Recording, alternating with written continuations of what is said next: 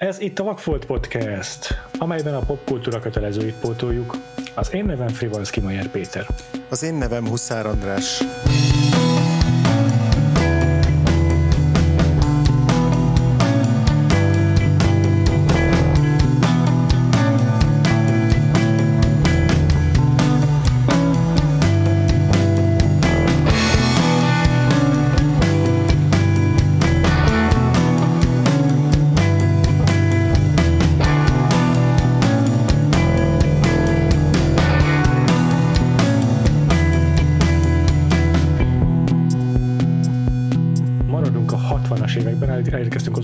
Filmhez ebből az évtizedéből az évadunknak, egész konkrétan csak pár hónappal később mutatták be a heti filmünket, mint a múlt héten kibeszélt Rosemary gyermekét, ez pedig a George A. Romero által rendezett Night of the Living Dead, és vendéget is hívtunk az adáshoz, itt ül velünk Vosztri Ferenc. Szia Feri!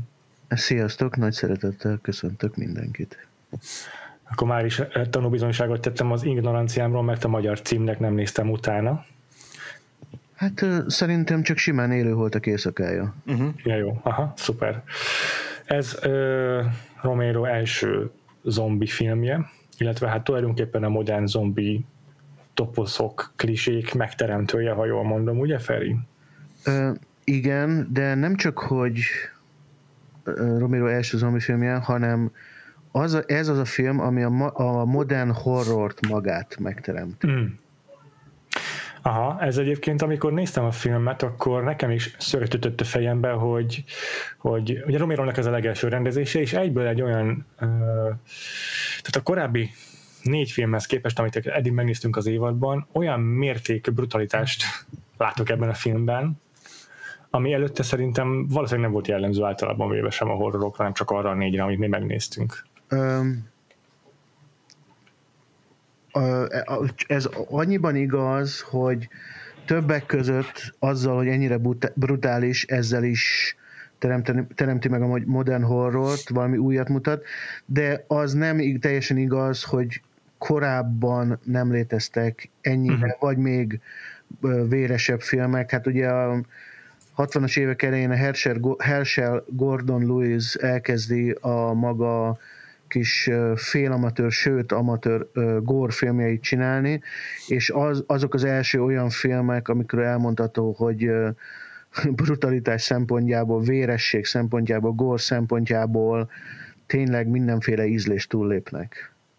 És Aha. ö, abban nem vagyok biztos, hogy Romero látott Herschel Gordon Lewis filmeket, ö, de de véresség, véresség szempontjából egy kalap alá tartoznak, az kétségtelen. Értelek. És akkor mire gondolsz az alatt, hogy a, tehát a modern horrort, azt, azt milyen szempontból alapozza meg, meg ez a film? Ö, abból a szempontból, hogy addig a horrorfilmek ö, mindenféle klasszikus, kvázi gótikus ö, motivumra nyúltak vissza. Uh-huh. És ö, a véresség, véresség szempontjából és ö, setting szempontjából, tehát ahol történik a dolog, mm. amilyen szereplőkkel történik a dolog, contemporary, tehát akkor az idő, abban az időben élő szereplőkkel, és a, a kvázi kontextus szempontjából, ugye, amiről majd biztosan fogunk beszélni, hogy van-e másik olvasata a filmnek, Uh-huh. mindezekből a szempontokból mind nagyon modern, nagyon újszerű. Tehát így és ebben a témában nem nyúltak addig, de nem, nem, nem nagyon voltak aktívak a horrorfilmek. Hmm. Értelek. Igen, mert tényleg a, a, amiket mi eddig, eddig néztünk meg, meg amikről úgy egyébként hallottunk így a 60-as években is azelőtt, hogy, hogy azért rengetegszer ilyen viktoriánus szörnyetegekhez Igen. nyúltak vissza, vagy, vagy ezek, mint ezek a kísértett házas történetek, amiről, ahogy az Innocence, amiről közösen beszélgettünk pár héttel ezelőtt, tehát hogy ezek mind múltban játszódó, és mondjuk ilyen felső középosztálybeli, vagy, vagy, vagy, vagy gazdag családoknak a kúriáin, vagy esetleg ilyen tudósoknak a, a történetei, vagy mit tudom én, a fáraó piramisában előbányásszák a múmiát, tehát hogy ezek a fajta sztorik voltak akkor jellemzőek jobban is, hogy most érdekes, hogy 68-ból rögtön két olyan filmet néztünk meg, vagyis a, igen, azt hiszem a Rosemary gyermek és 68-as, hogy, hogy mind a kettő a kortárs, ahogy, ahogy mondtad Feri, tényleg ilyen kortárs ö, szereplőket mozgat, de hogy a, az élő éjszakája az még tényleg ezen belül is ilyen teljesen átlag embereket, ilyen munkás, munkás embereket vonultat fel főszereplőként. Igen, figyelj, hát tényleg csak elég rendesen megnézni azokat a filmeket, amik készültek korábban, ha főleg klasszikus szörnyeket, tehát mit tudom én, vámpír, farkasember, Frankenstein szörnyét tették meg antagonistának, a 60-as években kezd alakulni az, hogy esetleg az átlagemberből eredő, úgymond szörny az, ami a bajt hozza a hősökre, uh-huh. de tehát esetleg sorozatgyilkosok kezd a Jáló ébredezni Európában, meg hasonló, de ettől függetlenül, mondom, inkább a klasszikus szörnyek vannak a horrorban egészen a 60-as évek közepéig, végéig a dominá- azok a dominánsak. Hmm. És arról tudsz egy picit mesélni, hogy a, a, zombi, a, igen. A, hogy a zombi mint olyan, az ugye nem ez az első film, ami zombit szerepeltet, de ez az első igen. film, ami azt a fajta zombit szerepelteti, amit megismerünk. Te láttál korábbi zombi filmeket, mondjuk az ilyen 30-as évekbeli? Hogyne, és ott is, tehát a maga a zombi egyfajta Frankenstein szörnyként funkcionál, és a környezet is ö, vagy viktoriánus, vagy gótikus, vagy nagyon exotikus, tehát semmiféle modernség nincsen benne. Mondjuk ö, ilyen film a White Zombie, vagy a 30-as évekből, vagy a 40-es évekből a, a Turnernek a szenzációs I Walked with a Zombie című filmje. Szóval ezek mind ö, a modernség igénye nélkül, még hogyha vannak benne freudista ö, olvasatok is a filmben, főleg az I Walked with a Zombie-ban. Tehát a modernség igénye nélkül prezentálja a szörnyet és prezentálja a szituációt. Uh-huh. És akkor a zombi ezekben a filmekben kimerül abban, hogy így felélesztett halott, akit így valami varázsló vagy voodoo arc így Igen, mozgat. pontosan, pontosan. Yeah. A voodoo az, az nagyon... Itt érted, a Night of the Living Dead-ben semmiféle voodoo meg nincsen ott. Ott a mozgatórugója, a vért mozgatórugója az egésznek az is teljesen modern. Tehát uh-huh ez is olyasmi, ami alátámasztja, hogy, hogy a modern horrorfilm innen indul, de például van, a, van egy német kritikus, egy több mint 2000 filmet citáló lexikon sorozata, az Angst sitzt neben dir, a, fe, a félelem mellette ül, a 90-es évek elején jelent meg, hm. és ebben a 2000 filmet felvonultató könyv sorozatban Egyetlen egy film sincs, ami 68-nál korábbi, mert ő szerinte is a Night of the Living Dead-del indult a modern horrorfilm. Wow. És, és ezért nem nyúlt régebbi filmekhez. ez nagyon jó, ez nagyon érdekes.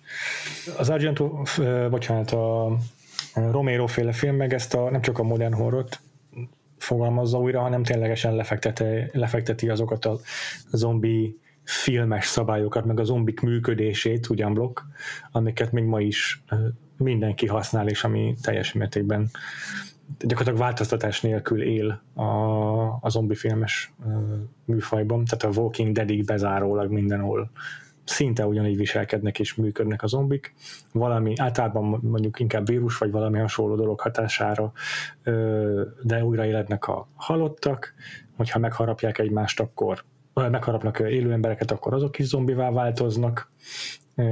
Általában nulla intelligenciával rendelkeznek. Mm, a, a pont az a, az a, a leginkább félelmetes tulajdonságok az a, az a, az a, a megfékezhetetlenségük, vagy kérlelhetetlenségük, hogy, hogy, hogy, hogy lehetetlen megállt parancsolni nekik, mindennel, mindenen áttörve, mindennel szembe menve próbálnak téged megzabálni, és hogy embert tesznek, élő embert tesznek. Ezen kívül is biztos van még egy csomó minden, ami most nem itt eszembe, de főként ezek, amiket itt a Romero lefektet. Talán egy olyan fontos különbséget észleltem, ami a későbbi zombi filmekre kevésbé jellemző, az az, hogy a Night of the Living Dead-ben a zombik eszközhasználók. Igen. Bocsánat, csak visszatérve az előbbire, a Night of the Living Dead-ben én nem vettem észre azt, hogy ha megharapnak, akkor zombivá válsz. Tehát ha meghalsz, akkor visszatérsz, mint zombi. De, ja, de nincs igen. benne az, hogy megharapnak. Ezt, Értem. ezt Igen, szóljatok, szóljatok, hogyha nem jól látom, de, de mintha én ezt vettem volna észre, és és ezt a megharapás dolgot, ezt igazából a Dawn of the Dead-ben, ennek a folytatásában dolgozza ki Romero, vagy ötöl, ötöli ki. Mm.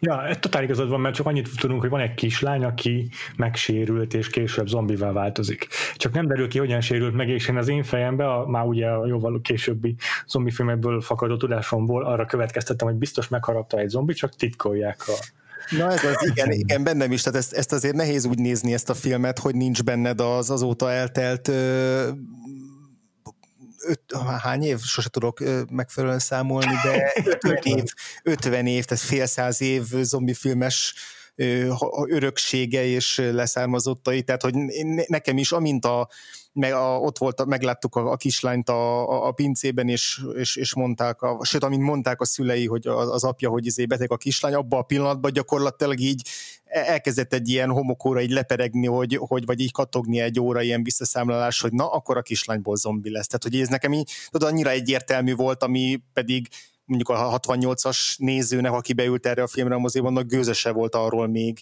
akkor, hogy, hogy ez lesz belőle.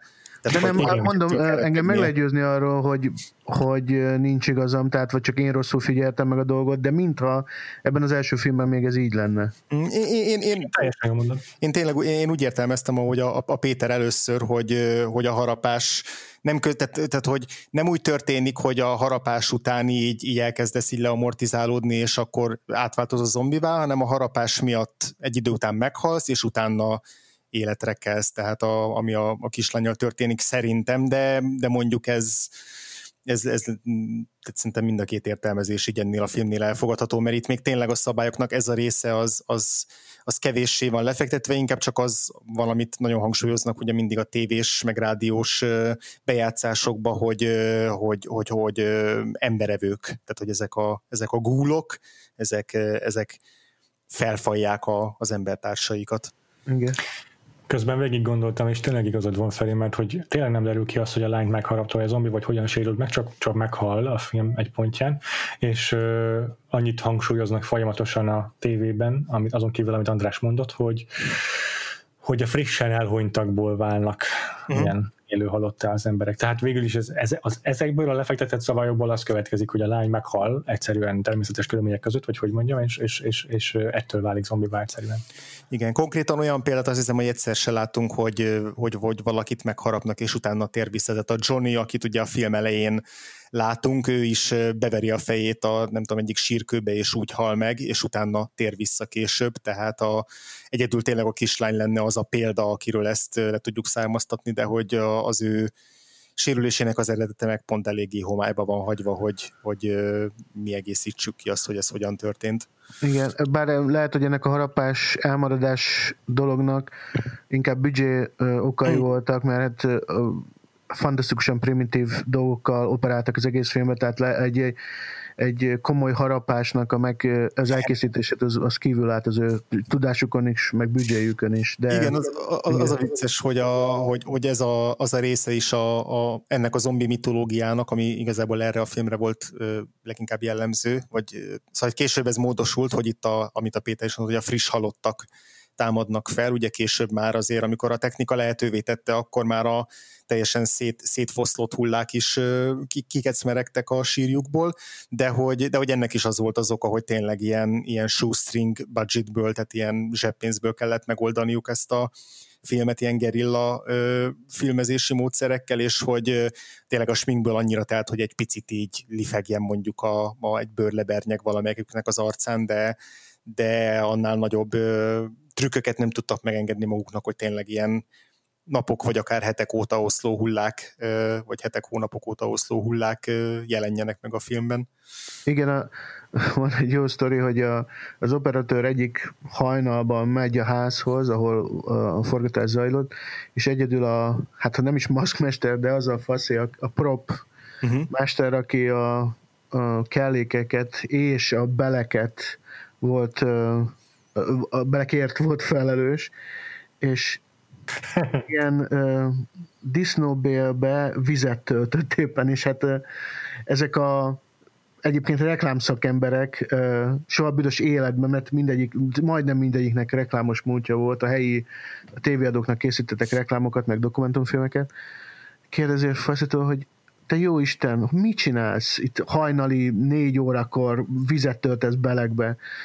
Azt mondja, hogy, azt mondja a propmester, hogy Hát George uh, Romero mondta nekem, hogy töltsem meg őket vízzel, mert uh, anélkül, hogy a víz lenne bennük, nagyon lattyat, lottyatnak és ilyen töpörödöttnek hatnak, és így legalább uh, így jól fognak kinézni. És uh, kb. a nap az első négy-öt óráit azzal töltötte, hogy a belegbe vizet szivattyúzott ez egy ilyen guszta elfoglaltsága is volt. De, de hát ez a, ez a low budget, az alacsony költségvetés film készítésnek a nagy varázsa. Igen, de hogy amúgy meg, tehát hogy, hogy nincs annyira nagyon sok trükk ebben a filmben, és főleg az első, nem tudom, egy órában gyakorlatilag tényleg csak egy picit ilyen, tehát úgy néznek ki ezek a, ezek a zombik, mint hogyha nem tudom, öt éjszakát nem aludtak volna, és kávén élnének, de, de hogy amikor meg egyszer csak a, a meg bedob egy ilyen lakmározós jelenetet ilyen hosszan kitöltve, tehát amikor tényleg így a kamera így kényelmesen elidőzik azon, hogy, hogy a zombik azok így szedegetik ki a beleget és csúcsálják a, a, a vesét és az egyéb frissen csapolt testrészeket, az például tényleg ilyen sokkolóan tudhatni még, még nekem még most is, tehát valószínűleg azért is, hogy addig így elandalított a filmnek ez az ilyen naív, bájos maszmesteri munkája, nyilván sok más szempontból megfeszült volt, ugyanúgy meg izgalmas, de hogy így gorra valahogy még nem számítottam, és aztán de már úgy kb. elkönyveltem annak, hogy jó, akkor ez egy ilyen kezdeti zombi film, ahol a gor még inkább csak ilyen, ilyen szimbolikus, és aztán az én nagyon hatásos volt, és megint csak így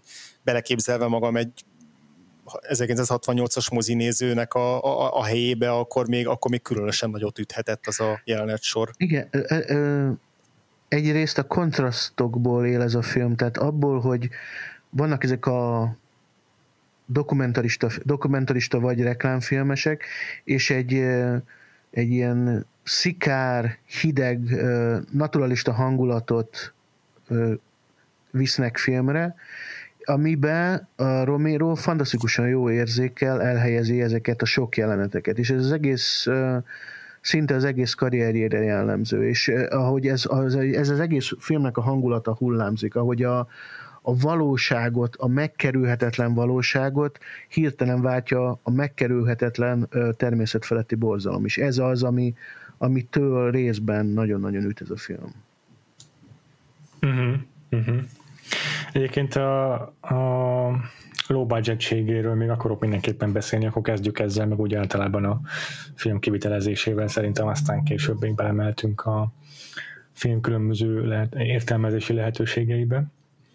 De, de a castingon is látszik, hogy vegyesen használ Romero félprofi, profi színészeket, meg amatőr színészeket, és én megnéztem most az adás előtt a Dawn of the Dead-et, ami talán ennél az egyel híresebb mm, zombis filmje Romero-nak, ennek a filmnek a, a folytatása.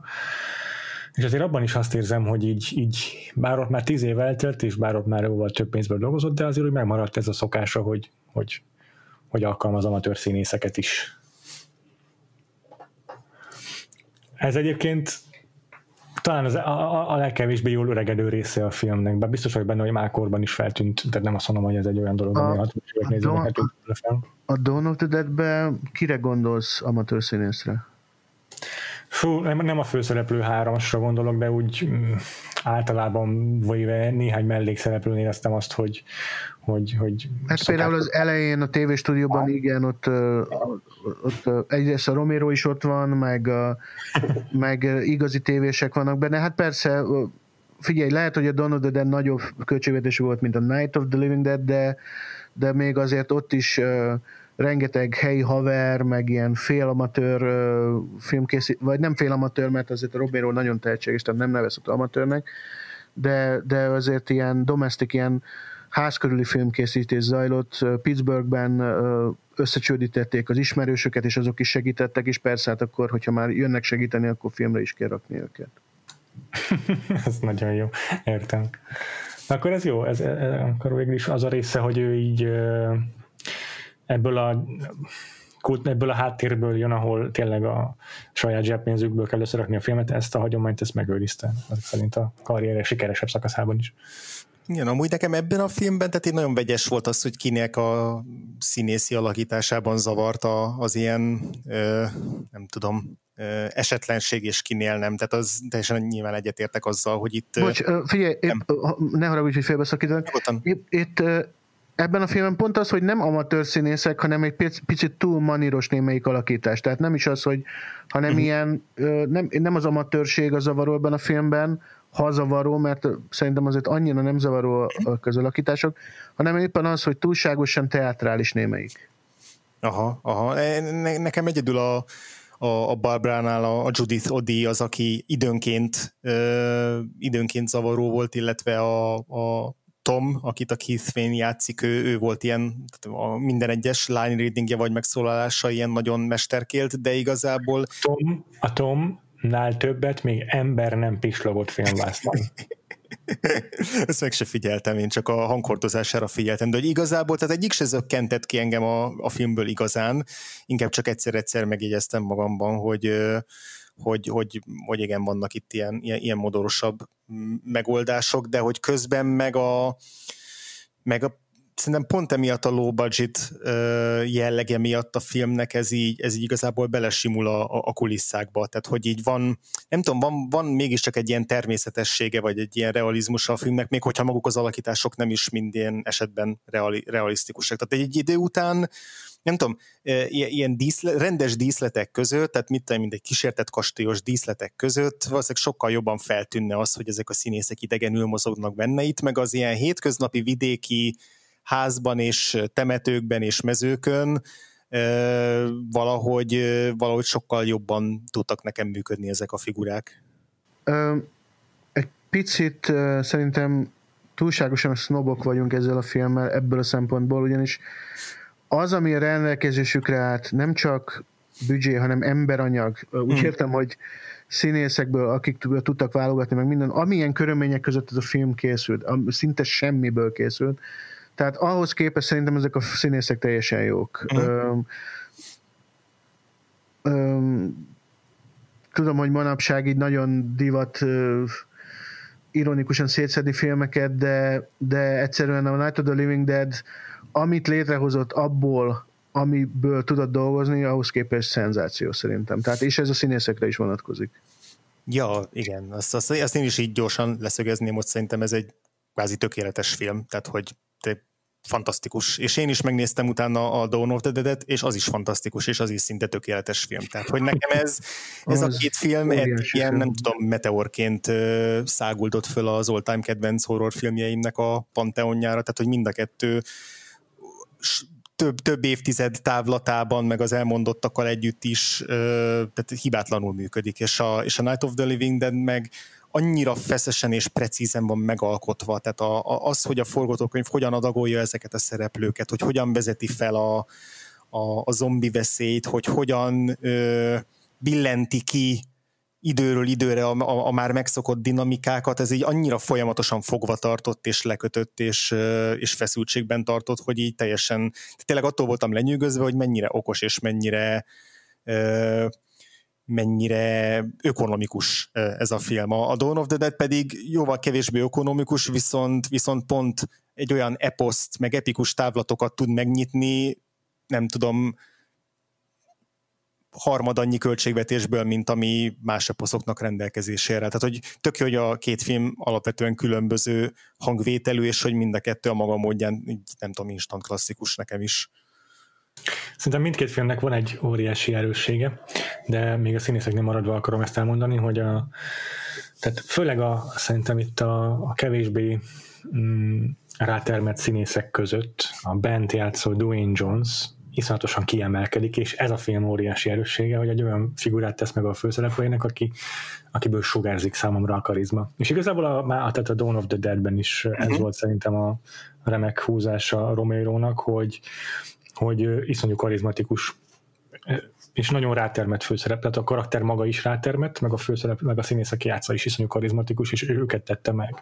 Vicces, hogy itt a Night of the Living Dead elején, ja, azt hiszük, hogy a Barbara lesz a főszereplő, mert ő a, akit először látunk a filmvásznon, és így, így rögtön ki is alakult bennem egy ilyen prekoncepció, hogy akkor ez most egy ilyen proto-final girl lesz biztos, de hát abszolút nem ez történik, sőt olyan, mintha így menet közben Romero rájött, hogy oh, hát a Dwayne Jones sokkal jobb, és mi lenne, ha inkább ő lenne a film főszereplő, és így menet közben vált főszereplőt a film. Tudom, hogy nem így készült, csak olyan érzésem volt menet közben. Meg, hogy valahol, még hogyha azt is mondhatjuk rá, hogy így a női karakterek közül így pont a Barbara így, így eléggé ö, elsilányul a film során, tehát hogy így hogyha itt meg kéne mérlegelnünk azt, hogy a női szereplők mennyire domborodnak ki a filmbe, akkor azért kevéssé, de közben számomra ezerszer hitelesebb az, hogy a Barbrát érje a film elején egy ilyen iszonyatos sok hatás, amire egyáltalán nincs felkészülve semmilyen megküzdési vagy védekezési mechanizmussal, és onnantól kezdve, hogy gyakorlatilag a film egészére katatóniába esik. Tehát, hogy ez szerintem egy,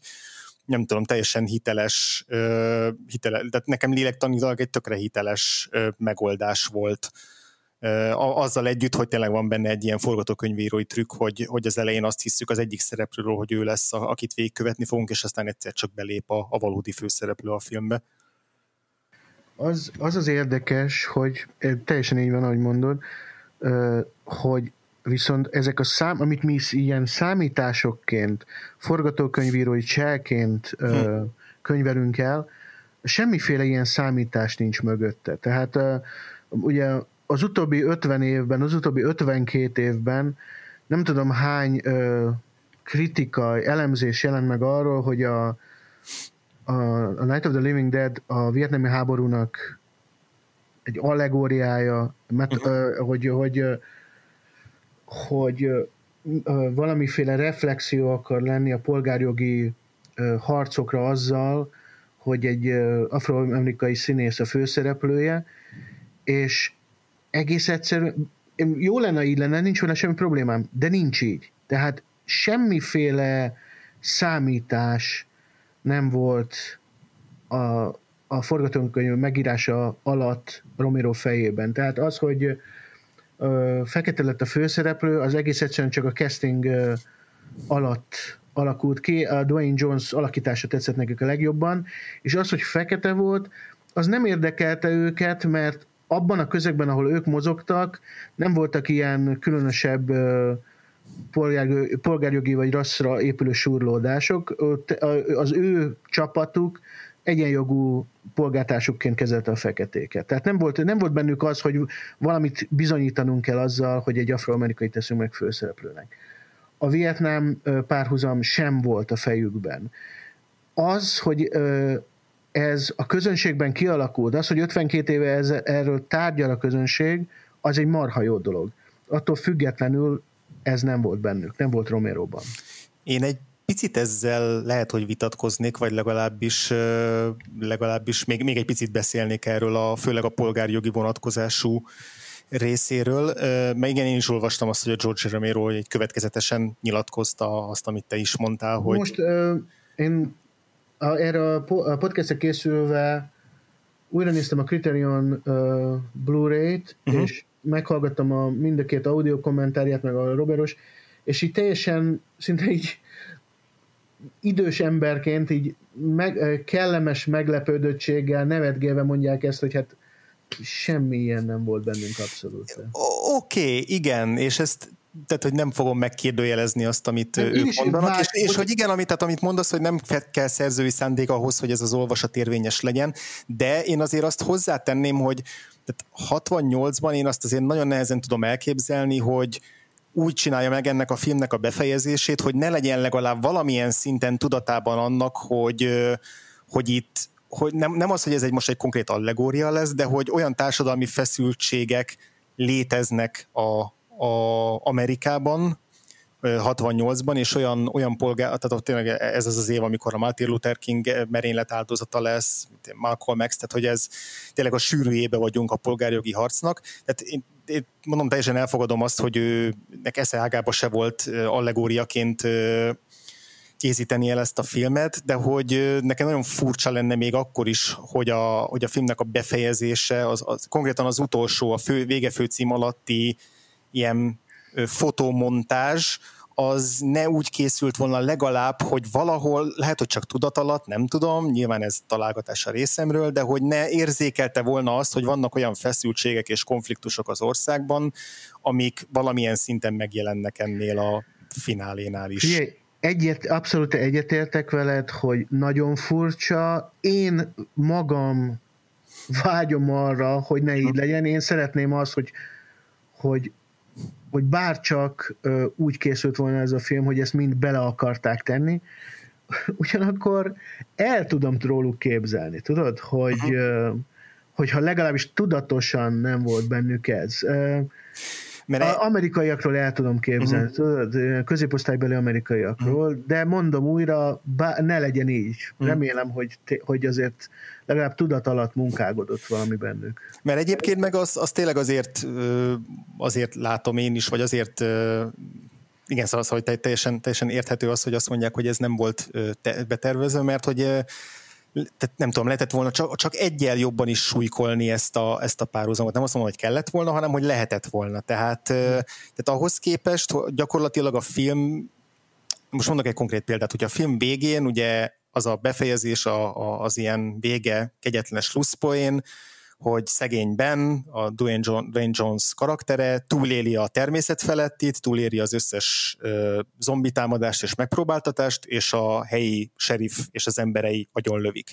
És ugye ez lehetne egy ilyen nagyon didaktikus, nagyon direkt ö, utaláspont arra, hogy a afroamerikaiak ö, helyzete az gyakorlatilag mennyire kilátástalan Amerikában, és hogy az életük egy paraszthajszálon múlik, és fehér többségnek van kitéve, de gyakorlatilag nem azért lövik le, mert hogy fekete, nem is látják az ablakban, hanem egyszerűen olyan trigger happy meg tényleg azt lövik le, amit csak látnak, hogy amint valami mozgást látnak az ablakban, nem kérdeznek semmit, és csak lőnek. És hogy ez elnézést, is... elnézést, a, a Romero annyit elismer, Aha. hogy a ezzel a zombi írtó bandával, ezzel a posszéval kapcsolatban, ami filmre került, uh-huh. az, hogy ez a mindenkinek a kezébe fegyver van, az, hogy lőnek, mert csak azért, hogy lőhessenek. És élvezik, az, tehát élvezik. élvezik. Ez az egyetlen dolog az, ami bennük a filmkészítés során és a forgatókönyvírás során tehát ezt, ezt kritizálni akarták, erről, uh-huh. erre akartak reflektálni, aha, aha. és e, a vége ezt mutatja,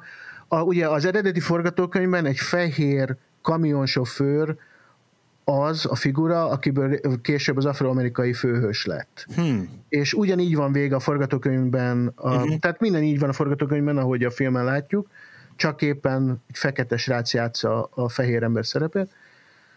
Ami kritikát akartak a filmbe belevinni, az mind a fegyverbuziság elnézést Aha. ellen való jelenetek, azok azok. Aha, aha. Igen, tehát ez a mentalitás az nagyon egyértelműen látszik, csak tényleg azt akartam mondani, hogy, hogy, hogy még így is látszik a filmen, hogy ott az ablakban nem látják, hogy kit lőnek le, csak lelőnek valakit. Igen, tehát, igen, nem, igen.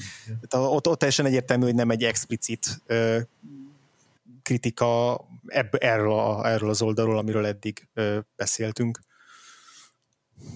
Igen, szerintem is nagyon fontos különbséget tenni a között, hogy a, Romero a rendőri brutalitást, vagy ezt a fajta ilyen trigger happy viselkedést akart ábrázolni, meg a között, hogy a film fekete főszereplőjén keresztül a polgárjogi mozgalmakról beszél. Uh-huh. Ez az a fura, meg az az érdekes, hogy szerintem 2020-ban jelenbe, a jelenben is ugyanezek a nézőpontok feszülnek egymásnak, mert a Black Lives Matter mozgalom kapcsán pont ugyanezek a szempontok szoktak előkerülni, hogy, hogy a rendőri viselkedés, a rendőri brutalitás, a rendőri túlkapások, azok na, nagyobb részben érintik a, fe, a fekete lakosságot Amerikában, mint a fehérbőrűeket. És akkor ez magyarázható a rendőri rasszizmussal, illetve másik ö, érve a álláspont szerint megmagyarázható egyszerűen a rendőröknek a, de, a dehumanizált kiképzésével, amelyben szerepet játszik az, hogy egyébként meg olyan területeken ö, járőröznek, meg olyan területekre koncentrálnak a munkájuk során, amely, ahol feketék laknak, tehát szegényebb negyedekre, és a kettő nem és a kettő együtt összeadul, vagy eredményezi azt, hogy több fekete ember hal meg a rendőrök brutalitása által, mint fehérbőrűek. Na mindegy, a lényeg az, hogy ebből azt akarom kihozni, hogy, hogy akár gondolt rá Romero, akár nem, benne van a filmben a, a feketék Amerikában megélt valósága, hiszen a rendőrségi brutalitást ábrázolja, és a rendőrségi, a, a rendőrség ilyen dehumanizációját, vagy dehumanizált képzését tükrözi le ebben a filmben számomra, és mondom, ez inherens módon magával vonja azt, hogy, hogy több fekete bőrű amerikai van kitéve a veszélynek, mint fehérbőrű. Ez a film ezért egy fantasztikus remek mű. Itt vagyunk 52 évvel később, és most ez a film még talán aktuálisabb, mint 68-ban volt. Jó, nem talán aktuálisabb, de legalább annyira aktuális. Igen. És, és, és az üzenet akár akart üzenet, akár véletlenszerű üzenet, nek a létjogosultsága és az ereje főleg kijön, ha nem tudom, ezt talán meg kellett volna előre beszélni, hogy ha látjátok az 1990-es Savini féle, féle remake ennek a filmnek. Nem tudom, ismeritek ezt véletlenül? Úgy csak olvastam, de, hogy létezik, de nem láttam. Nem, én sem. Egy kicsit. Az egy színes film, ö, szinte teljesen jelentő jelenetre remake Annyi a különbség, hogy a női főszereplő nem kataton, hanem nagyon is aktív főszereplője a filmnek, és a végén ö, túléli a filmet,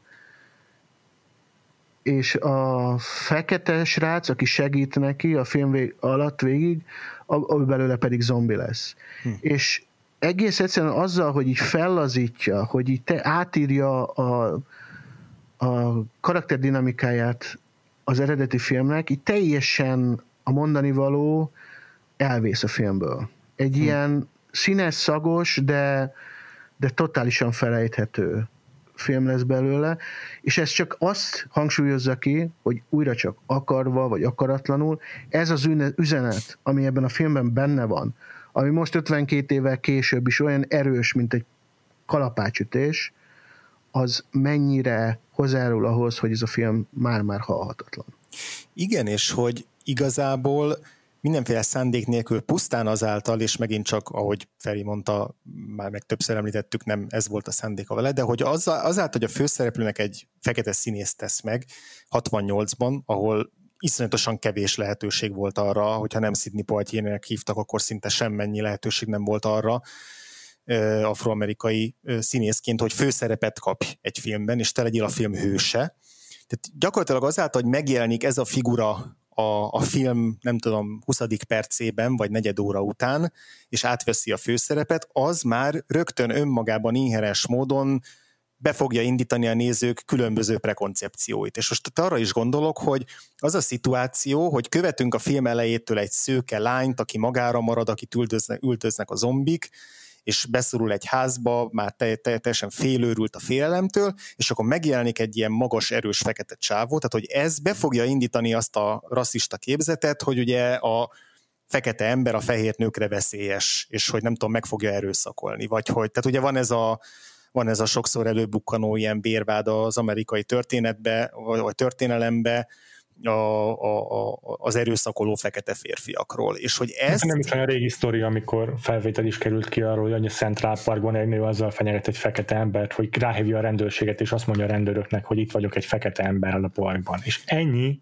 nem Igen. jelentett rá veszélyt ez a fickó, csak ezzel fenyegette őt, hogy majd felhívja a rendőröket azzal, hogy itt van egy fekete ember. Igen, és hogy megint csak ez a jelenet valószínűleg pontosan ugyanígy lezajlott azzal a fehér, nem tudom, kamionsofőrrel, amit a, izé, a, amit a Feri mondott a forgatókönyv első változatában, de totális más, más, más lesz a dinamikája, és más lesz a, azok az előképek, amiket előhívnak a, a, a nézőből, azáltal, hogy megjelenik ez a fekete fickó, és ugye még van is egy konkrétan az a jelenet, amikor amikor először a, a Ben ö, meséli el azt, hogy ő vele mi történt, hogyan jutott el e, ebbe a házba, majd utána így kezd magához térni a Barbara, és ő is elkezdi mesélni azt, amit a film elején láttunk, és így egyre hisztérikusabb állapotba kerül, és akkor a Ben meg ilyen türelmetlenül rá ripakodik, hogy hagyja abba, meg, meg, meg szedje össze magát, és, és akkor ott ugye ez a jelenet abba ér véget, hogy, hogy így felpofozzák egymást gyakorlatilag. Tehát, hogy ez megint csak egy olyan jelenet, amit, aminek teljesen más lesz a súlya, meg a,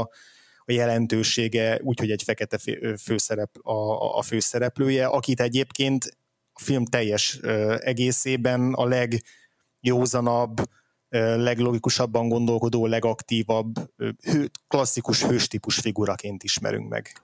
Talpra esett. Igen. Egyébként itt azért számít, tehát a Roméróék nem voltak teljesen, hogy mondjam, Hmm, tehát nem hagyták teljesen figyelmen kívül Dwayne Jones bőrszínét, hiszen arról van szó, hogy bár a szerepet nem írták át az őket azért, azért hogy kicsit mit tudom, hogy feketésebben beszéljen, vagy ilyesmi, de direkt, direkt meghagyták olyannak, amilyenek eredetileg tervezték, viszont Dwayne Jones egy pár változtatást azért eszközölt, vagy elért a filmben, amik be ő maga szólt bele. Ő egy, ő egy, ő egy mm, tanult fickó volt, és érezte, hogy azért vannak konnotációi az ő szerepeltetésének, és például ez a jelenet, ezt így, amikor így a Barbarával össze van zárva, ezt így valamelyik producer is mondta, hogy tudták, hogy ennek azért lesz egy ilyen ellentmondásos mm. felhangja, meg a, pont a, a, a, az ilyen pofonváltásokkal kapcsolatban azt is olvastam, hogy Dwayne Jones, itt a scriptben úgy volt leírva, hogy, hogy a, a Barbara háromszor is felpofozza őt, háromszor egymás után lekever neki egyet. És a Dwayne Jones mondta, hogy ezt azért így nem hagyná. Aha. ő, ő, az ő karaktere biztos, hogy nem hagyná ezt így, és, és akkor csak egy, egy pofont kaphatott meg, és utána viszont ő ütötte le a nőt. Aztán a másik dolog, amit még olvastam, hogy, hogy a film befejezése után Roméroék elgondolkodtak, hogy lehet, hogy túl durva az, hogy meghal a végén Ben, és újra gondolták forgatni a befejezést egy olyan finálé valamelyben túléli, megmentik őt. És Dwayne Jones külön leszögezte, hogy ezt semmiképp se hagyja, egyszerűen a fekete közösség nem fogadná el, vagy inkább, inkább szívesebben látná őt holtan, mint hogy megmentsék ezek után, mert ez túl ilyen korni, meg túl ilyen nyálas lenne, így fogalmazott, meg ilyen szimbolikusan is összezavaró lenne. Tehát ő azért érezte, hogy ebben van szimbolika, és nem hagyta, hogy ezen változtassanak. Azt is mondta, hogy azért pluszba neki is számított, hogy a főhősök soha nem halnak meg az amerikai filmben, és ez most egy ilyen dupla, dupla-tripla csavar, hogy nem csak, hogy meghal a főhős, de még fekete is ez a főhős. Ez is egyébként mennyire ilyen modern horror topoz, ez a nihilista befejezés, amit láttunk most is, meg a, a Rosemary gyermekénél is, hogy így a, a hős, akit követünk, az, az teljesen elbukik. És... Miért? Szerintem a Rosemary gyermekének a befejezése az egy happy end. Jó, hát attól függ, hogy mennyire szereted az ördögbébiket, tehát No comment.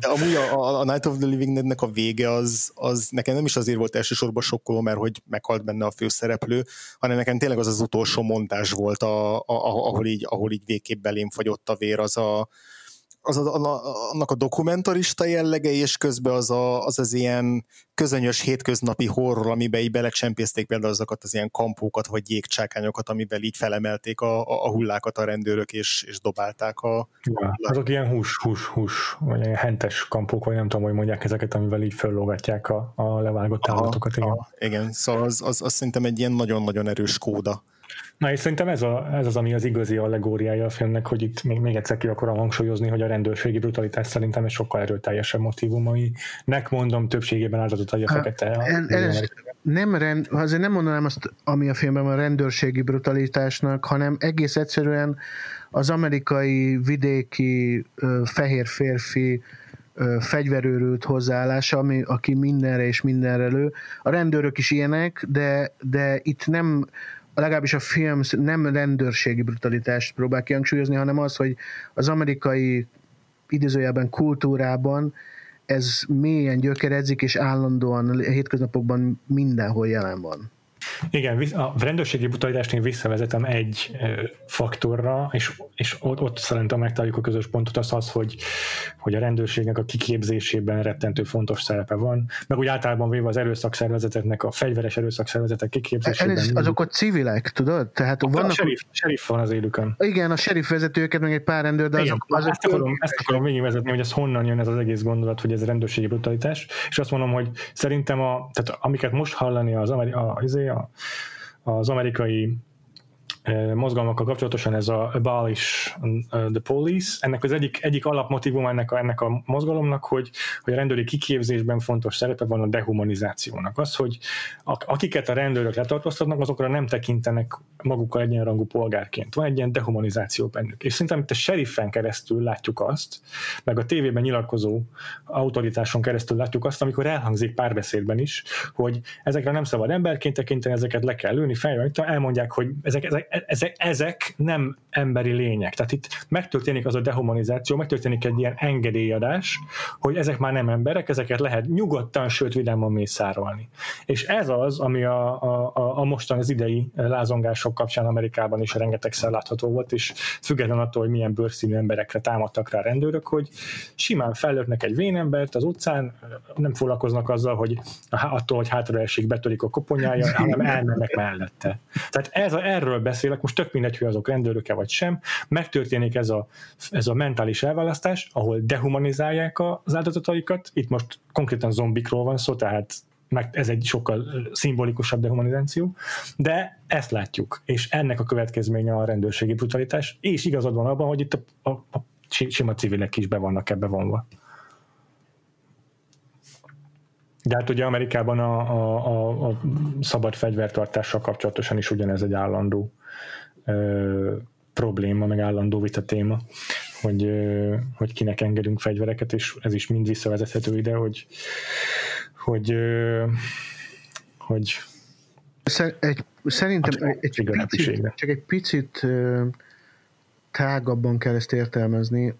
A, talán úgy kéne, hogy hogy egész egyszerűen ez a szituáció, tehát hogyha egy ilyen nyilván ö, irreális szituációban találnánk magunkat, akkor mind dehumanizálódnánk. Tehát itt, ez itt nem egy, az ott, én aztán nem vagyok a fegyveres erőknek a híve, de, de ott az nem egészen egy fegyveres erők elleni mini dolgozat a film végén, meg a film közben sem, hanem, hanem az, hogy erre az egész szituációra egy, egy, egy embertelen szituáció mindenkire vonatkozóan, akár legyen halott, akár legyen élő, az éjszáma szörnyetegeket szül, ahogy Gólya mondta, és, és e, erről van ott szó. Tehát egy embertelen szituáció embertelenséget szül általánosan. Igen, na ez, ez, ez, ez teljesen egyetértek, és a Dawn of the Dead-nek is az a kifutása, sőt, ez is egy olyan toposz, amit aztán nem csak megterem, de így, így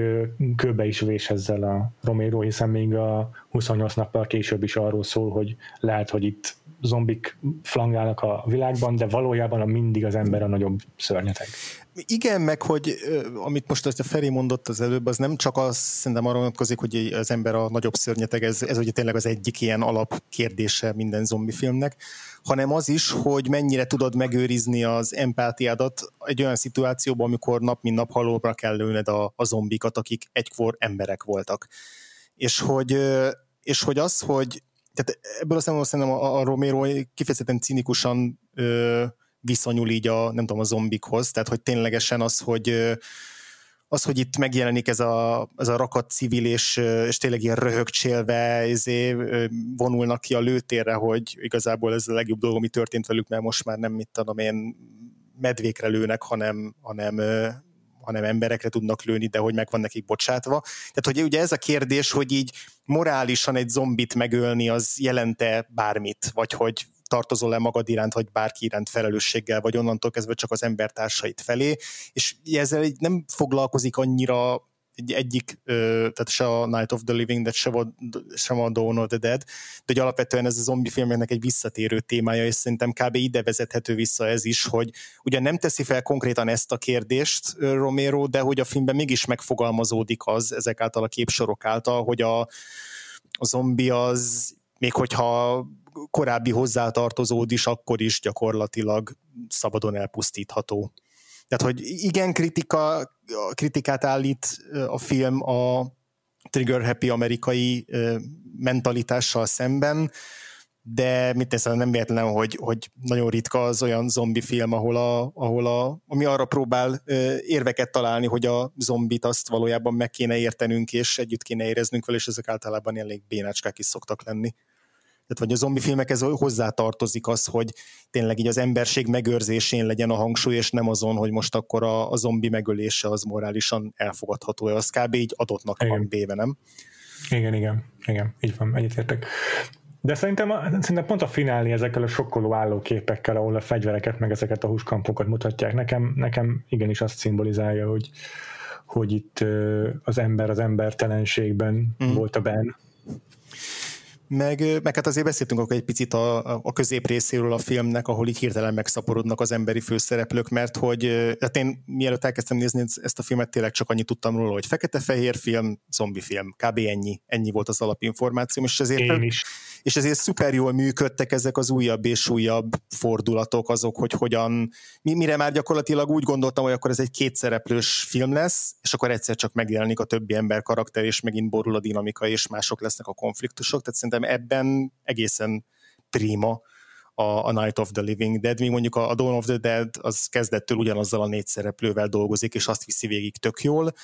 Ez a film meg, meg a meglepetésekkel szolgál, tehát tényleg azzal, hogy behozza mondjuk a, a Cooper családot, a Harry Coopert, aki egy ilyen tök jó ö, antagonistája lesz a, a bennek, és a végén igazából kiderül, hogy neki volt kvázi igaza, mert mindenki jobban járt volna, hogyha lent elszigeteli magát, bizonyos pontig, de hogy vagy talán több esélyük lehetett volna, vagy behozza a Tomot és a Judit, mint az ilyen shucks, izé, gimis szerelmes pár, kis izé, amerikai idilli párost, hogy aztán ilyen egészen brutálisan szerencsétlen véget érjenek, szóval szerintem ez mind nagyon-nagyon jó, jó húzás volt, hogy, hogy mindig, még hogyha nem is mhm. szándékosan teszi, még, még hogyha nem is ilyen direkt forgatókönyvírói szivatások, ahogy korábban beszéltük, de hogy nagyon jól működik az, hogy így felvillantja azt, hogy oké, okay, akkor most jön a szökési kísérlet, és így bum, az egész úgy, ahogy van dugába dől, és még katasztrofálisabb lesz, mint gondoltuk.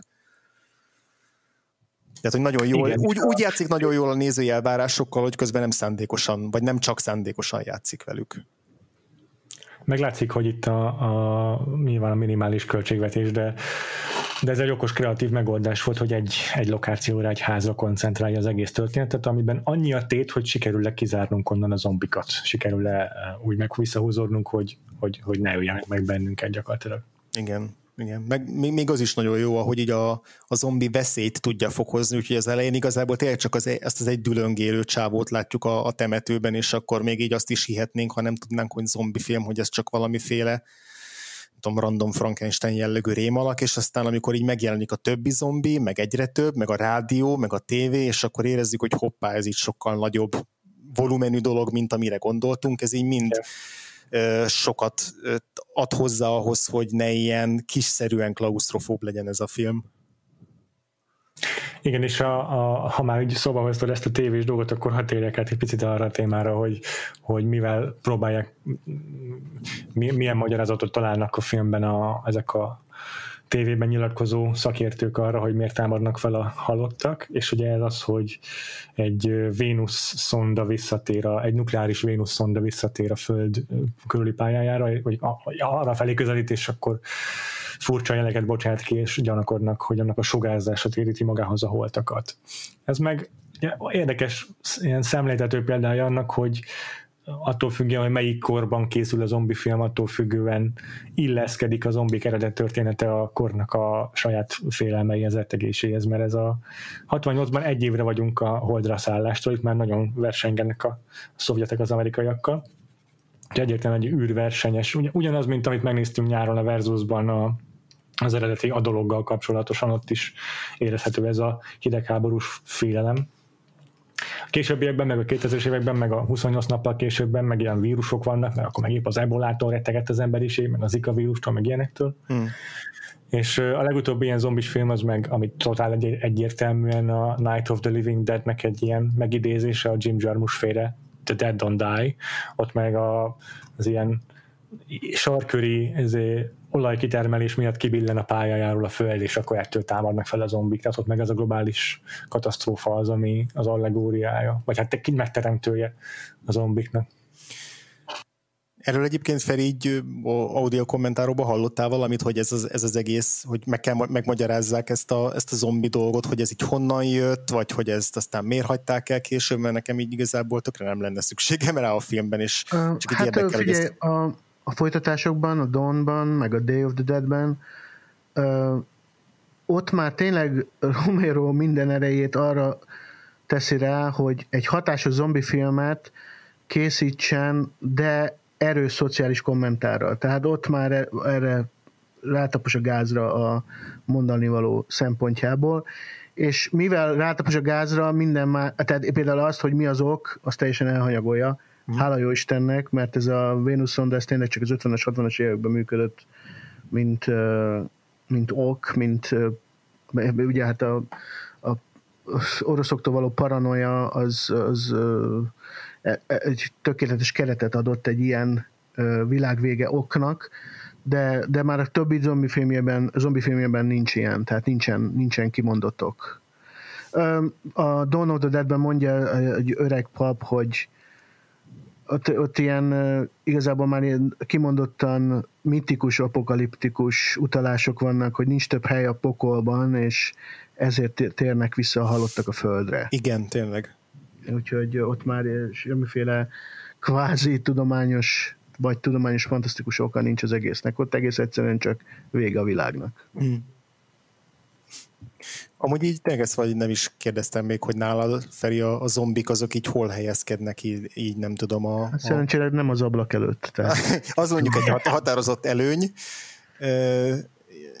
és úgy, úgy egyébként, hogyha csak úgy gondolkozni kell róluk. Tehát, hogy így mennyire tartod őket mondjuk ma még potens. Délután ülök itt az Aha, Igen, és igen, és akkor így, el, tudod, így elmélázol, elmerengesz, így gondolkozol, hogy új, mi, mi, mit vacsorázzak majd, ilyesmi, és akkor vacsora, agy, zombik, és akkor tudod, hogy mik jönnek elő, így arra vagyok kíváncsi. Hát igazából így az, hogy az ilyen örök izé, horrorfilm Bocsát, itt van velem a babám. Szóval az örök horrorfilmes. Ez zombi. Igen. Éppen kézül megharapni. az én örök szörnyes izé, horrorfilmes ranglistán, mit tudom én, a vámpírok és a vérfarkasok és a Frankenstein között hol helyezkedik el a zombi, ez a kérdés, nem? Figyelj, megmondom őszintén, ja, akarsz erre válaszolni, Péter, vagy a, tiéd, vagy a te ranglistádon? Nem, nem, nem. nem tudom, én tudjuk ugye, hogy imádom a horrorfilmeket, de úgy félni gyerekkorom után, tehát mit tudom én, egy 15, 15 éves korom után semmelyik ö, filmes szörnytől nem féltem. Tehát kedvelem a zombikat, de sosem voltak a, a Romero filmektől eltekintve sosem voltak a szívem csücskei, úgy mondjam. A Romero filmjei azok ebben a műfajban, a műfajban az abszolút csúcspontok, mert amennyire tehetséges volt, ahogy a szociális kontextust keze, vagy szubtextust kezelte, amilyenek a, a Savini hihetetlen effektjei a Dawn of the Dead-ben, meg a Day of the Dead-ben. Szóval ez a hármas uh, góc, ez egyetlen egy másik zombi filmben sem fordult elő, és nem hozott ilyen minőséget a, zom, a Romero filmjein kívül. Szeretem mondjuk például a, a Fulcsinak a késő 70-es, kora 80-as teljesen őrült, szürreális, szuper undorító zombi filmeit és kvázi zombi filmeit, de azok, azok messze, azok sincsenek a Romérónak a filmeinek a szintjén. Kedvelem a zombikat, de főleg a Romérót kedvelem, uh-huh. és kedveltem, sajnos. Ja, mert, mert, mert amúgy meg a zombi az egy ilyen nagyon kitartó, kitartó állatfaj, vagy kitartó izé, típus, mert tényleg így most vagyunk kb. a vagy pár évvel ezelőtt voltunk a végén, vagy mostanában cseng le a, a, a legutóbbi ilyen zombi hullám, ami így kb. a 28 nappal későbbel Zombi hullám. ütötte fel. Hát nem, tehát ez 28 nappal később Jó, csak egy hülye szójáték volt a részemről. Hát, jó, igen. a, izé a Z-világháború, tehát hogy itt most pont volt megint egy ilyen felfutás a zombiknak, és akkor én is játszottam a 28 nappal később gyors zombiainak a tempójával egy kis szójátékot. Na uraim, tényleg, gyors zombik vagy lassú zombik? Lass, lassú zombik. Péter? Nálam. Gy- gyors zombik. Feri? Gyors zombik, igen. Miért? Hát én összességében nagyon-nagyon nem szeretem a zombikat, Na. mint gonosztevőket, vagy mint szörnyetegeket igazából. És ennek főleg az az oka, hogy, hogy még, a, még a Dawn of the Dead-ben is látom, hogy már kénytelenek ilyen ö, so, ilyen, ilyen, ö, ilyen mikor le kell vágni a kanyart azért, hogy sikerüljön egy, egy, egy művelet.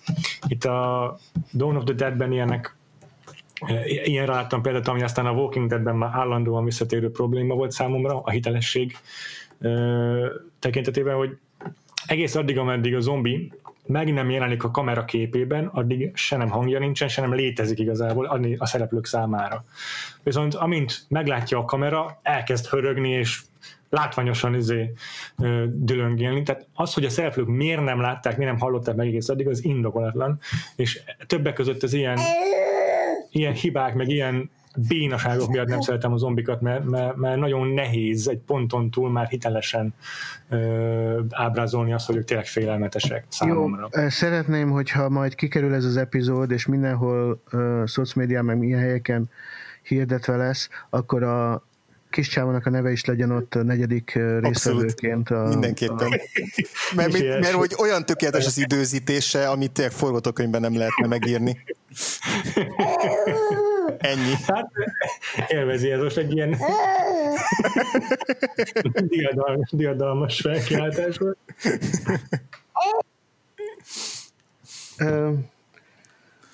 Szóval igen, lassú, lass, lassú zombik. Nem tudom, nekem, tehát így ha valami félelmetes, én, én imádom egyébként a 28 nappal későbbet, én nekem az egy ilyen nagy, nagy hát nem is alapélményem volt, de egy nagyon, nagyon, nagyon meghatározó ilyen horrorfilm, de, uh-huh. hogy, de hogy alapvetően a, nekem van valami, nem tudom, félelmetesebben, hogy így igazából olyan lassan mozognak az, ezek a zombik, hogy így nem kéne, hogy bármiféle veszélyt jelentsenek, de hogy, de hogy pont ezt meg, tehát hogyha, hogyha egy zombifilm azt meg tudja alapozni, hogy az ilyen lassan csoszogó zombi pont a kérlehetetlensége, meg aztán a puszta tömege miatt valóban veszélyforrás tudjon lenni, akkor az nálam hatásosabb, meg nem tudom, filmként, például a Dawn of the Dead az egy, az egy, az egy szuper jó vígjáték is abban, hogy hogyan szórakoznak a főszereplők a, a zombik között, és hogyan szlulomozgatnak. Tehát, hogy így nekem a zombi filmben az is nagyon sokat tud adni, hogyha, hogyha ezzel valahogy játszanak. Hogy igazából a... ezek ilyen nyomi kis csoszogó idióták. Ezzel az egész zombi mitológia dologgal az a probléma, hogy egy bizonyos ponton nem lehet tovább vinni. Uh-huh. És viszont abban kétségtelenül jó, hogy, hogy az éppen akkori társadalmi problémákra tud reflektálni a maga akár humoros módján is.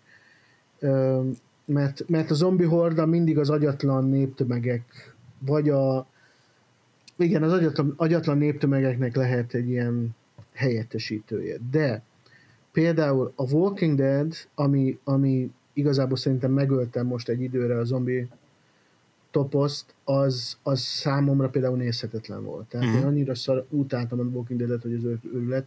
Próbáltam az első szezont végignézni, de de semmi izgalmas, semmi semmi emlékezetes, semmi eredeti nem volt benne, úgyhogy hagytam is a fenébe az egészet, és ha jól látom, akkor jót tettem.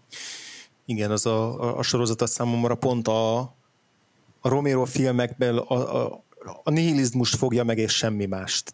Tehát gyakorlatilag, Igen. és pont a sorozatformátum miatt is, szerintem sorozatformátum iszonyú rosszat tesz a zombi filmnek, mert gyakorlatilag évadokon keresztül a teljes kilátástalanságban kell tartani a szereplőket, ami így elsőre ilyen nagyon edgynek, meg izé vagánynak hangzik, hogy fú, akkor ez most nagyon sötét lesz, meg nagyon komor, meg itt nincs menekvés, de mm-hmm. gyakorlatilag nagyon hamar ráállt arra a sorozat, hogy gyakorlatilag mindenfajta empátia és mindenfajta remény az, az, így, az így megbosszulta magát, és az lett a tanulság, hogy igazából így ölni kell és kész, mert, mert minden mindegy. Tehát hogy a Walking Deadnek szerintem az a jelmondat, hogy minden mindegy. És, teljes nihilizmus az a sorozat, teljes nihilizmus. És, és mindenféle, bármiféle kommentár, vagy, vagy, vagy érzelmi tartalom, vagy, vagy nem tudom, érték nélkül való szerintem is. Úgyhogy, Igen, a nihilizmus, de, és ez a baj, a baj a nihilizmus, hogy hosszú távon az igen. kivéthetetlenül unalomba fullad. Tehát akár, akár nihilista Igen. filozófia, akár egy nihilista ember, annál unalmasabb nincsen. Mm. Tehát Igen.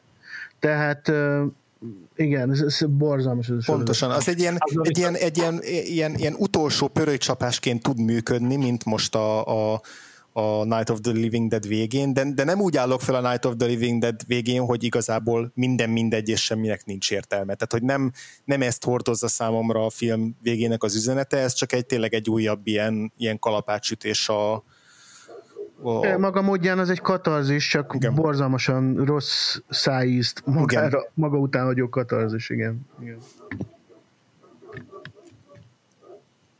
Igen, a, azzal egyébként teljesen egyetértek, hogy a, az ilyen klasszikus szörnyet, filmes szörnyetegek közül a zombiban van a legtöbb ilyen allegorikus potenciál, tehát mindig tud valamire reflektálni maga a, a, a zombi horror, és ez sokkal kevésbé igaz mondjuk a vámpírokra, ahol nagyjából ugyanaz a néhány e, téma, meg ugyanaz a néhány metafora ismétlődik újra és újra a vámpírokkal kapcsolatosan, meg akár messzebb is mehetünk a vérfarkasig, tehát, tehát sokkal kevésbé rugalmas szörnyeteg. Hát igen, de igazából pont azért, mert hogy a, a zombi az igazából nem szereplő, az egy eszköz. Tehát, igen, hogy, mint mondtam, ritka az, hogy a, a zombi a főszereplője a filmnek, és mondjuk beszél. Ezt a vámpír dologgal egyébként nem értek egyet, mert ha egy vámpír, vámpírfilm jó, akkor fantasztikusan szórakoztató tud lenni. Tehát a 80-as évek vámpírfilmjei, például a Fright Night, vagy a Lost Boys, meg ezek, ha humort viszel bele, hogyha akciót viszel bele, hogyha ha szinte úgy kezeled, mint egy, mint, egy, mint egy kalandfilmet mondjuk, aminek van egy félelmetes főgonosza, akkor egy vámpírfilm őrületesen jó tud lenni. Míg mert, mert egy vámpírnak van személyisége, de egy zombinak nincsen abszolút. Tehát bár ezen is próbálta Romero az idővel változtatni, próbálta viccesíteni őket, például a Day of the Dead-ben a Babot, Bab ott, de de szóval nem, azért vámpírfilmben, ha csak nem ilyen gelyes, izé, mi ez, Twilight, akkor van potenciál, ha csak nem olyan. Uh-huh, uh-huh. Igen. Az a különbség, hogy tényleg a, ténylegesen a zombi az egy ürügy arra, hogy különböző allegóriákat yeah. lehessen fölvázolni. Ja, ez igaz. Igen, igen, igen. De arra viszont egy jó ürügy. Bár tényleg most a Walking Dead után is azt érzem, hogy most már egyrészt mindent elmondtak a zombikról, amit lehetett, és még annál többet, meg annál kevesebbet is, és egy ideig nem árt békén hagyni őket. Andrew, Andrew Lincoln. tudom, hogy Enni, neked tud, nagyon Nekem ez a izé, tudom, ez a fixa izem. Ennél rosszabb színészt én még életemben nem láttam, szóval ez van fantasztikus. Oké, okay, ennyi volt. Picit szeretnék még veletek beszélgetni a Romero rendezéséről. Mm. Mondtuk, hogy kreatív, meg hogy mennyi mindent ki tudod hozni az alacsony büdzséből, de azért itt a, a kéti megoldások is szerintem megérnek egy misét.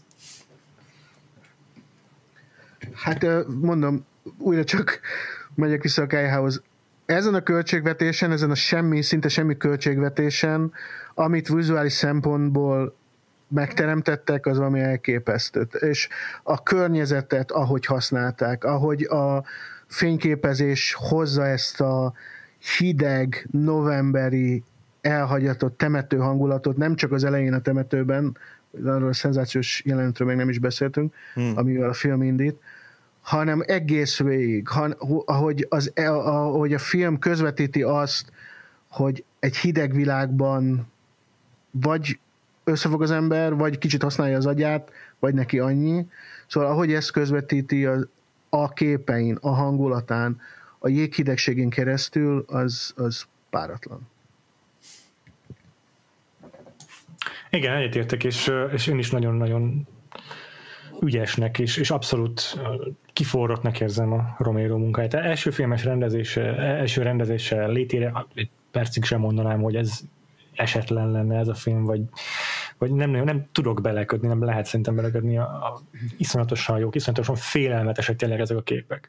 Az is nagyon tetszett, hogy a filmben a zene használat az így általában ilyen szimfonikus, még ha, még ha kevés hangszerrel is, de azért alapvetően szimfonikus, és akkor van az a jelenetsor, amit már az András emlegetett, amikor így gyomorforgató módon táplálkoznak Tomék holtestéből a zombik, és akkor ott átmegy egy ilyen zúgó, mély basszus, ilyen dum, dum, dum hangeffektusba. Ugyanaz az élményem volt, mint a The Innocence-nél, ahol meg a házba érkezésekor még a Deborah Carr ilyen nagy zenekari csinadrottára vonul be, meg ilyen hatalmas örömzene szól, és amikor meg a házban éjszaka a három ágú gyertyájával lopakodik, akkor meg ugyanez az ilyen szintetizátoros zúgó mély basszus tölti be a, a fülünket. Igen, ez az úgynevezett muzik konkrét, ami azt tehát mindenféle szórakoztató vagy aláfestő, nem, szórakoztatási igény nélkül próbál aláfesteni, és a, a, a, például a Texas Chainsaw Massacre-nek az egész uh, hang palettája az ilyen. Jó. Tehát az, az, ott nincs is zene, hanem csak ez a muzikonkát van, pontosan azért, mert mert a lényeg alatti, a padló alatti, a rothadó dolgoknak, a, a, a, ha mondhatni, ez a zenéje. Ú, srácok, csak egy közbevetés, én már annyira várom, hogy láthassam a texasi láncfűrészes. Tényleg így az, azt várom a legjobban. nem, lát, nem, láttad soha? nem láttam soha, és, már, és egy pár éve már föl van írva hogy az a legfontosabb megnézendők közé, de most meg már direkt kivártam bele a podcastet, úgyhogy így már teljesen tűzbelázva vagyok tőle. Az utolsó fél órája az egy ilyen a, ha nem tudom, talán őrületet soha nem vittek annál jobban filmre. Ez az. Ezt én is nagyon várom, és pont a héten gondolkodtam rajta én is, hogy milyen jó, hogy már végre megnézzük. De azt például tényleg úgy nézzétek meg, hogy este egyedül sötétben. És jó. jó. Tényleg, András, akkor a visszatérő kérdés az évadban, mert eddig még mindig nemleges választottál rá, hogy ez volt-e az első horror, amin effektíve rendesen megijedtél? Nem, nem, nem. És a Dawn of the Dead, ha már egy kitekintünk, akkor arra is? Nem, nem, az, azon se ijedtem meg, azon iszonyatosan jól szórakoztam. Tehát tényleg annyira, ennyire jól film alatt, nem is tudom, hogy idén éreztem-e már jól ma- magam, mint a, mint a Dawn of the Dead alatt. Az, az nekem egy ilyen hatalmas fan uh-huh. volt. Még azzal uh-huh. együtt is, hogy abban is volt egy csomó ilyen tragikum, meg feszültség, meg dráma, meg minden, de egyszerűen annyira iszonyatosan profin szórakoztató volt, hogy így attól teljesen lehidaltam. Ha még rájöttek, akkor picit beszéljünk a Dawn of the Deadről. Tényleg nem akarok olyan, nagy, olyan alapossággal, mint a Nightról, csak nekem itt két dolog ütött szöget a fejembe. Az egyik az az, hogy már mondtad, a, mondtad Feri, hogy a, a remake ennek a Night of the Living Deadnek ez nem, nem fejti ki jobban, vagy sőt inkább még inkább el mismásolja ezt a feltételezett fekete civil, vagy ez polgárjogi mozgalmi monulatot? Teljesen felesleges film. Csak az aha, a Romero, aha. vagy a nem a Romero, ki a, um, ki a maszkmester? Savini. Savini. Savini. Ő a rendezője a filmnek, és csak így meg akarta mutatni, hogy ő is tud filmet rendezni, a Romero meg így megmondta hogy jó van, akkor rendezzél. és, és egy, egy technikai szempontból teljesen jó film, csak éppen semmi újat nem ad, és amit hozzátesz, az bár ne tette volna hozzá. Mm.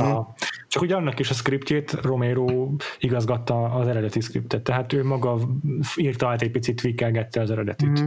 És azért furcsálom, vagy azért érdekes ez szerintem különösen, mert a, a, a Dawn-ban viszont szerintem korrigálja ezt a dolgot, hogy, a, hogy nem volt tudatos annyira a, ez a fekete bőrű főszereplővel kapcsolatos allegória, mint, a, mint, mint azt sokan belelátták. Ugye utólag mondta is Romero, hogy így lehet, hogyha most így utólag nézi, akkor jobb lett volna, hogyha erre jobban tudatosan ráfekszenek, de úgy érzem, hogy a Dawnban az elején az, hogy ott van egy ilyen tényleg effektíve rasszista SWAT, izé, SWATos rendőr, vagy nem tudom ki rendőre az, az, az, az, az, az korrigálta ezt a, ezt a dolgot.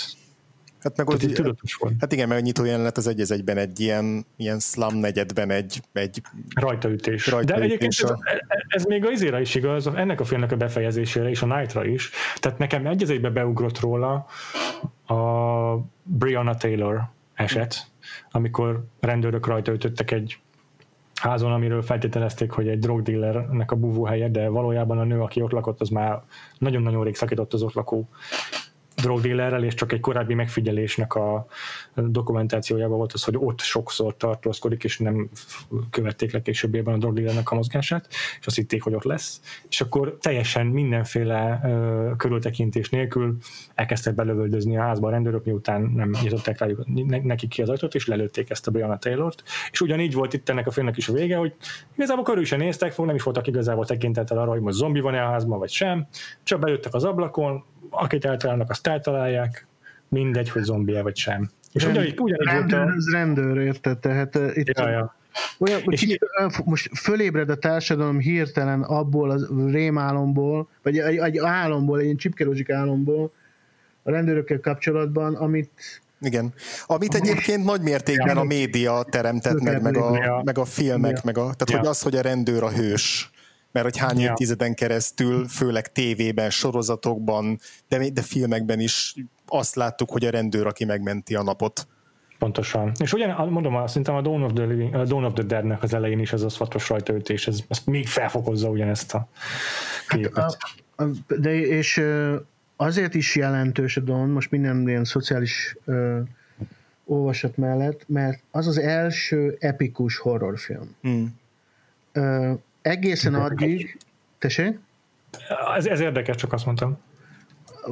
Az az, e, mert uh, hiába szintén csak egy helyszínen játszódik, mint azért nagyon sok horrorfilm, sőt a horrorfilmek többsége, de mégis van a költségvetésnek, és annak köszönhetően, hogy a Romero képes kinyitni, uh-huh. ezt, kinyitni a saját világát, ezt a által megteremtett mitológiát, epikusnak hat. Nagyon és pedig hát az se volt egy nagy, túlságosan nagy költségvetésű, persze a Nightnál jóval nagyobb volt.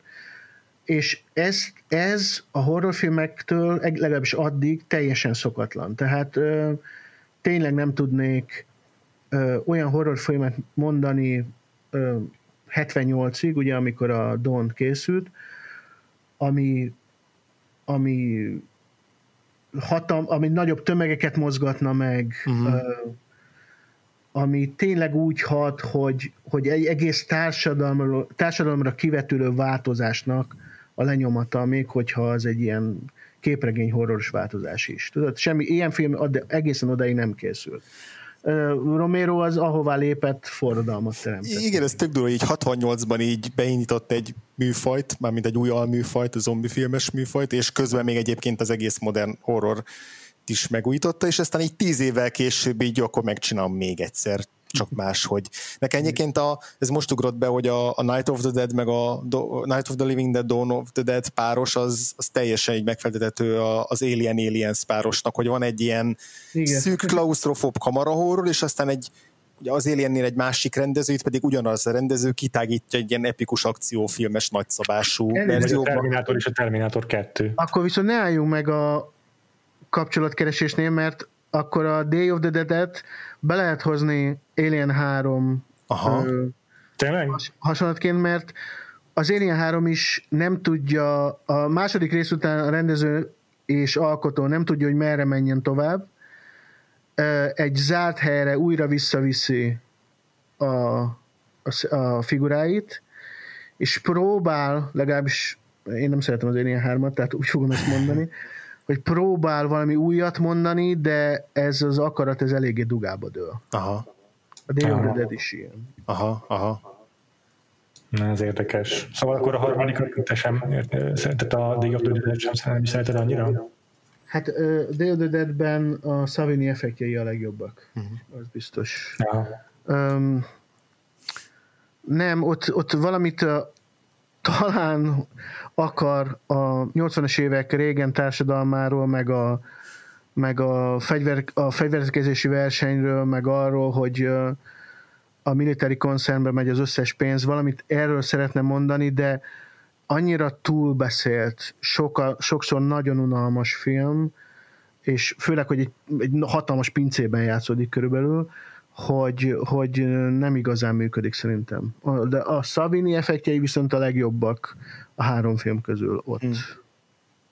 Még egyébként abban is tényleg így áll ez az alienes párhuzam, hogy a, hogy a, az Alien 2-ben is ugyanúgy van egy ilyen sokkal vaskosabb, hát ott ilyen, nem tudom, vállalatkritika, tehát ugye a, a, a, a háttérben lévő üzleti szempontokat igénybe vév, vagy szem előtt tartó cég az itt sokkal markánsabb és dominánsabb, mm. és ugyanígy a, a, a Dawn of the Dead-be is ez a konzumerista kritika, tehát a kapitalizmussal a, ugye ott a bevásárlóközpont helyszín és a kirakat előtt tolongó zombik, tehát ez teljesen nyilvánvaló szatikája így a, a ennek a fogyasztói társadalmi kultúrának, tehát hogy... Kedvencem az a szegmens, amikor itt tényleg tolonganak a, be, a kirakat ablaka előtt a zombik, és közben mondja a bemondó, hogy milyen kedvezményekre számíthatnak itt a... Igen, én az, az, azt is szeretem, amikor így azért mennek fel a mozgó lépcsőn, és ott így botladoznak, tehát igen, tehát minden jelenetet szeretek abban a filmbe. De hogy igen, szóval egy ilyen nagyon karaktercentrikus, és, és inkább tényleg a, a hát nem tudom, a horrorra fókuszáló első részhez képest jön egy ilyen, ilyen szempontból is kitágító távlatokat a második rész. És amit nem talál ki a Night of the Living Dead, így a zombi toposzokból, azt bepótolja a Dawn of the Dead, mert Igen megjelenik az is, amikor az egyik főszereplőt megharapja a zombi, és lassan átváltozik, és akkor tragikus módon tőle is búcsút kell venni. Tehát minden olyan, ami még ott nem született meg az első részben, az itt bepótlódik. Nagyon durva. Igen, és ráadásul a végén még a, a, a nihilizmusra is nemet mond, amikor a forgatókönyv kor, korábbi verziójában mindenki meghalt volna, és aztán a végén meggondolta magát, és kanyarított egy kicsit fura happy endet, aminek egyébként örültem. A Dawn of the Dead azt tényleg érdemes megnézni azoknak, akik esetleg velünk együtt poltolták a Night of the Living Dead-et, javasoljuk. Szerintem, tudom, hogy nincs tervevéve, de a Dawn of the Dead többet érdemel annál, mint hogy itt a szegény Night of the Living Dead végén beszéljünk róla, hogy egyszer talán majd egy teljes epizódot lehetne én, én maximálisan benne lennék abban, hogy egyszer egy ilyen audio kommentárt hárman fölvegyünk, hogy leülünk a film elé, végignézzük, és közben Jó. beszélünk róla, mert szerintem az tipikusan az a film, ami nagyon meghálálja ezt a jó. Ezt a dolgot, úgyhogy én ezt így kitűz, kitűzném magunk elé célnak, majd hogyha már össze tudunk ülni.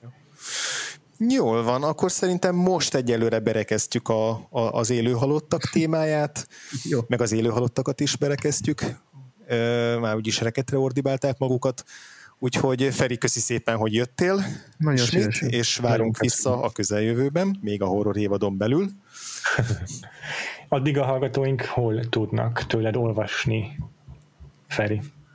Ö, egyrészt ö, Andrással és más kiváló kollégákkal együtt elkezdtük az epic.hu nevű websájtot, ami csak és kizárólag filmekről szól, yes. illetve olyan, illet, parancsolsz? Csak mondtam, Tessék? hogy yes. illetve olyan, uh, illetve tévére készült filmekből, a lényeg, hogy film legyen, és szeretnénk uh, jó minőségű cikkeket, elemző cikkeket írni uh, műfai filmekről, science fictionről, fantasyről, horrorról és akciófilmekről, ezen kívül meg lehet engem találni a twitter.com slash vostri, W-O-S-T-R, mint Ricsi Y címen, ahol mindenféle a tudatomból ki budjanó borzalmakat írok össze-vissza.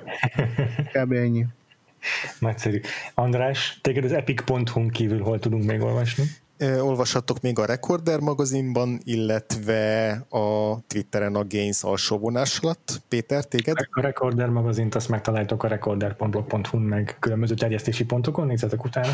Én csak a Twitterre publikálok, mert hogyha ezt lehet publikálásnak nevezni, oda is elég ritkán, ez a Freevo név teszem, kettő elvel, illetve Letterboxdon vagyok én is, meg András is, keresetek ott rá a Vakfolt címkére, mindenketten igyekszünk azért néha használni, és akkor megtaláltok a usereinket. Mm. Ezen kívül pedig van egy támogatói oldalunk, hogy ha tetszett az adásunk, és tetszik ez a horror évad, akkor csatlakozhattok a támogatói közösségünkhöz a Patreonon, ez a patreon.com per Vakfolt podcast oldalon elérhető, ahol nem csak bennünket tudtok támogatni a, a, a hozzájárulásotokkal, hanem cserébe adunk extra bónusz tartalmakat is.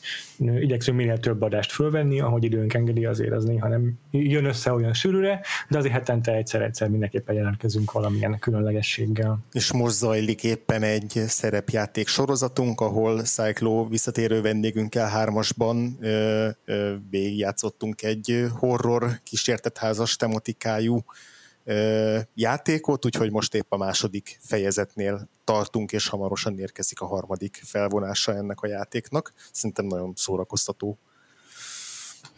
Csipet, csipetnyi Haunting, csipetnyi Innocence, minden van ebben. Abszolút, igen. Jó, és akkor jövő héten pedig itt jövünk vissza a rendes Vakfolt horror évadunkban, most már ugrunk a 70-es évekre, és 73-ba egészen pontosan, és egy ilyen kult klasszikust nézünk meg, vagyis hát azt szerintem kult klasszikusá nem esedett mostanra abszolút, rengeteg filmnyelvi fontos kibeszélni valóval, ez pedig nem más, mint Nicholas Rög filmje, a Don't Look Now, vagy ah. Ne nézz vissza. Imádom. Donald Sutherland, Julie Christie, és Velence. Úgyhogy ez következik jövő héten. Egyik leg, legellenmondásosabb szex jelenet van ebben a filmben, ha jól tudom. Legrealisztikusabb, nem? Inkább azt szokták mondani rá? Nem, nem, erő, nem erőszakoltod meg senki senkit. Igen. Nem, nem hiszem, hogy ellenmondásos lenne. Akkor jó, akkor csak realisztikus, akkor igen. Igen, ettől nem kell félni, sok minden mástól igen, de ettől nem kell tartanod, Péter. Úgyhogy hát, akkor... Nem hiszem, hogy... Igen, mondjad. Hogy gondol, gondolod, hogy tartok a szexjelenetektől? De, hát ez... Nem, ennek már, elle, ennek már pontosan, hogy ez nem igaz, ennek hallottuk nyomát. Élő bizonyíték van. Nem, Péter, te csak az ellentmondásoktól fész, ezt mindannyian tudjuk. Igen, igen, ellenmondás nem tűrő vagyok. Na jó, akkor ismét rekesszük be ezt az adást, a még, még pocsékabb szóviccek lejtőjén, és visszatérünk egy hét múlva, és nem nézünk vissza, addig is sziasztok! Sziasztok! Sziasztok!